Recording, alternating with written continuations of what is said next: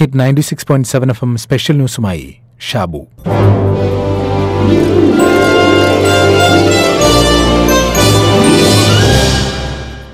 ജോനാസ്ബർഗിൽ നിന്ന് പുറപ്പെടുന്ന ഫ്ലൈറ്റ് ആയിരുന്നു അത്.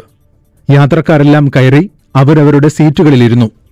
യാത്രക്കാർക്ക് അവരുടെ ബാഗേജ് വയ്ക്കുന്നതിന് സഹായം നൽകുകയായിരുന്ന ക്യാബിൻ ക്രൂ അറ്റൻഡന്റ് പെട്ടെന്നൊരാളുടെ അലർച്ച കേട്ട് തിരിഞ്ഞു നോക്കി നല്ല വെളുത്ത തൊലിയുള്ള മധ്യവയസ്കയായ ദക്ഷിണാഫ്രിക്കൻ വനിതയായിരുന്നു അത്. ക്യാബിൻ ക്രൂ അറ്റൻഡന്റ് അവരുടെ അടുത്തെത്തി കാര്യം തിരക്കി. മധ്യവയസ്ക ശുഭിതയായി പറഞ്ഞു നിങ്ങൾക്ക് കണ്ടൂടെ? എന്റെ സീറ്റിനടുത്ത് നിങ്ങൾ ആർക്കാണ് സീറ്റ് കൊടുത്തിരിക്കുന്നത്? കണ്ടാൽ തന്നെ ഓക്കാനമുളവാക്കുന്ന ഈ മനുഷ്യന്റെ അടുത്താണോ ഞാനിരിക്കേണ്ടത്? തൊട്ടടുത്തിരിക്കുന്ന കറുത്ത തൊലിയുള്ള മനുഷ്യനെ നോക്കി അവർ കൂടുതൽ പരിഹാസവാക്കുകൾ ചൊരിഞ്ഞു. ക്യാബിൻ ക്രൂ അവരെ സമാധാനിപ്പിക്കാൻ ശ്രമിച്ചെങ്കിലും അവർ കൂടുതൽ കൂടുതൽ പ്രകോപിതയായി മാറുകയായിരുന്നു. എനിക്കിവിടെ നിന്ന് മാറിയിരിക്കണം. മറ്റൊരു സീറ്റ് കണ്ടെത്തി തന്നേ മതിയാകൂ. അവർ വഴങ്ങുന്നില്ലെന്ന് കണ്ട ക്യാബിൻ ക്രൂ പറഞ്ഞു ഫ്ലൈറ്റ് ഫുള്ളാണ് മാഡം. എക്കണോമിയിൽ സീറ്റൊന്നുമില്ല. എങ്കിലും ഞാനൊന്ന് ശ്രമിച്ചു നോക്കട്ടെ. ക്ലബിലോ ഫസ്റ്റ് ക്ലാസ്സിലോ ഏതെങ്കിലും സീറ്റ് ഒഴിഞ്ഞു കിടക്കുന്നുണ്ടോ എന്ന് നോക്കട്ടെ. തൊട്ടടുത്തിരുന്ന മനുഷ്യനെ ആ മധ്യവയസ്ക പുച്ഛഭാവത്തിൽ നോക്കി ഞെളിഞ്ഞു നിൽക്കുകയാണ്.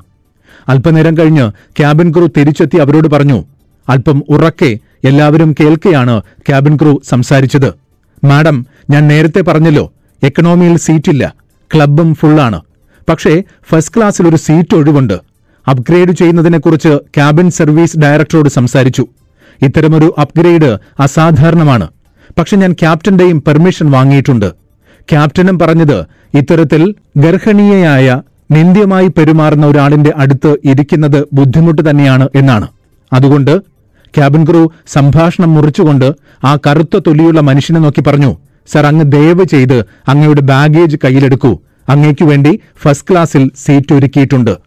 എല്ലാവരും കേൾക്കെ ഉച്ചത്തിൽ ക്യാബിൻ ക്രൂവിന്റെ സ്പഷ്ടമായ ആത്മവിശ്വാസമുള്ള വാക്കുകൾ കേട്ടയുടൻ വിമാനത്തിലുണ്ടായിരുന്ന മുഴുവൻ യാത്രക്കാരും എഴുന്നേറ്റ് നിന്ന് കൈയടിച്ചു. ആ കറുത്ത തൊലിയുള്ള മനുഷ്യൻ തന്റെ ബാഗേജുമായി ഫസ്റ്റ് ക്ലാസ്സിലേക്ക് നടന്നു നീങ്ങി. നോക്കൂ അസാധാരണമായ അപ്ഗ്രേഡ് ആണ് എന്ന് ക്യാബിൻ ക്രൂ പറഞ്ഞത് എത്ര ശരിയാണല്ലേ? ഒരു കാലത്ത് ഇങ്ങനെയായിരുന്നു മനുഷ്യർ. വർണവിവേചനം കൊടുമ്പിരിക്കൊണ്ടിരുന്ന കാലത്ത് തൊലിയുടെ നിറം നോക്കിയാണ് അകറ്റി നിർത്താൻ നോക്കിയിരുന്നത്.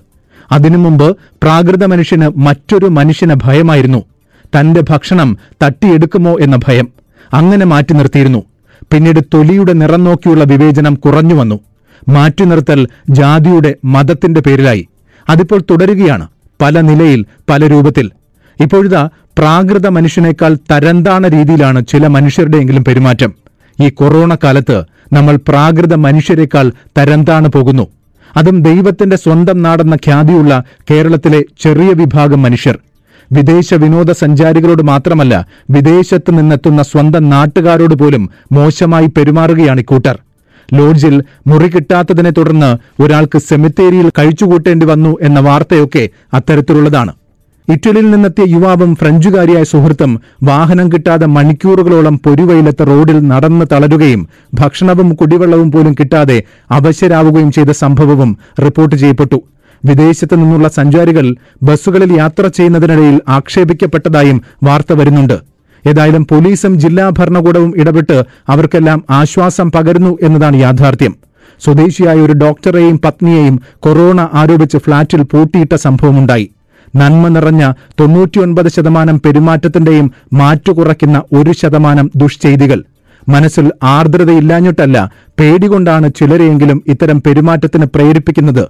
പേടിയല്ല ജാഗ്രതയാണ് ആവശ്യം എന്ന് അധികൃതർ ഓർമ്മിപ്പിക്കുന്നതിന്റെ പിന്നിലെ വിവേകം നാം മനസ്സിലാക്കണം. നമ്മൾ പ്രാകൃത മനുഷ്യരല്ല. വർണവിവേചനം തൂത്തെറിഞ്ഞ മനുഷ്യരാണ്. ലോകം ഇന്നൊരു സമൂഹമാണ്. ഒരേ ജീവിത രീതി അവലംബിക്കുകയും ഒരു കൂട്ടായ്മയായി സ്വയം തിരിച്ചറിയുകയും ചെയ്യുന്ന വ്യക്തികളുടെ കൂട്ടമാണ് നമ്മൾ. ശാന്തരാകൂ. ഈ കാലവും കടന്നുപോകും. സ്വയം ശാന്തരാകുന്നവർക്ക് മാത്രമേ മറ്റുള്ളവരെയും ശാന്തരാക്കാൻ സാധിക്കൂ. സഹനവും സഹവർത്തിത്വവും ഇല്ലെങ്കിൽ പിന്നെന്ത് മനുഷ്യരാണ് നമ്മൾ?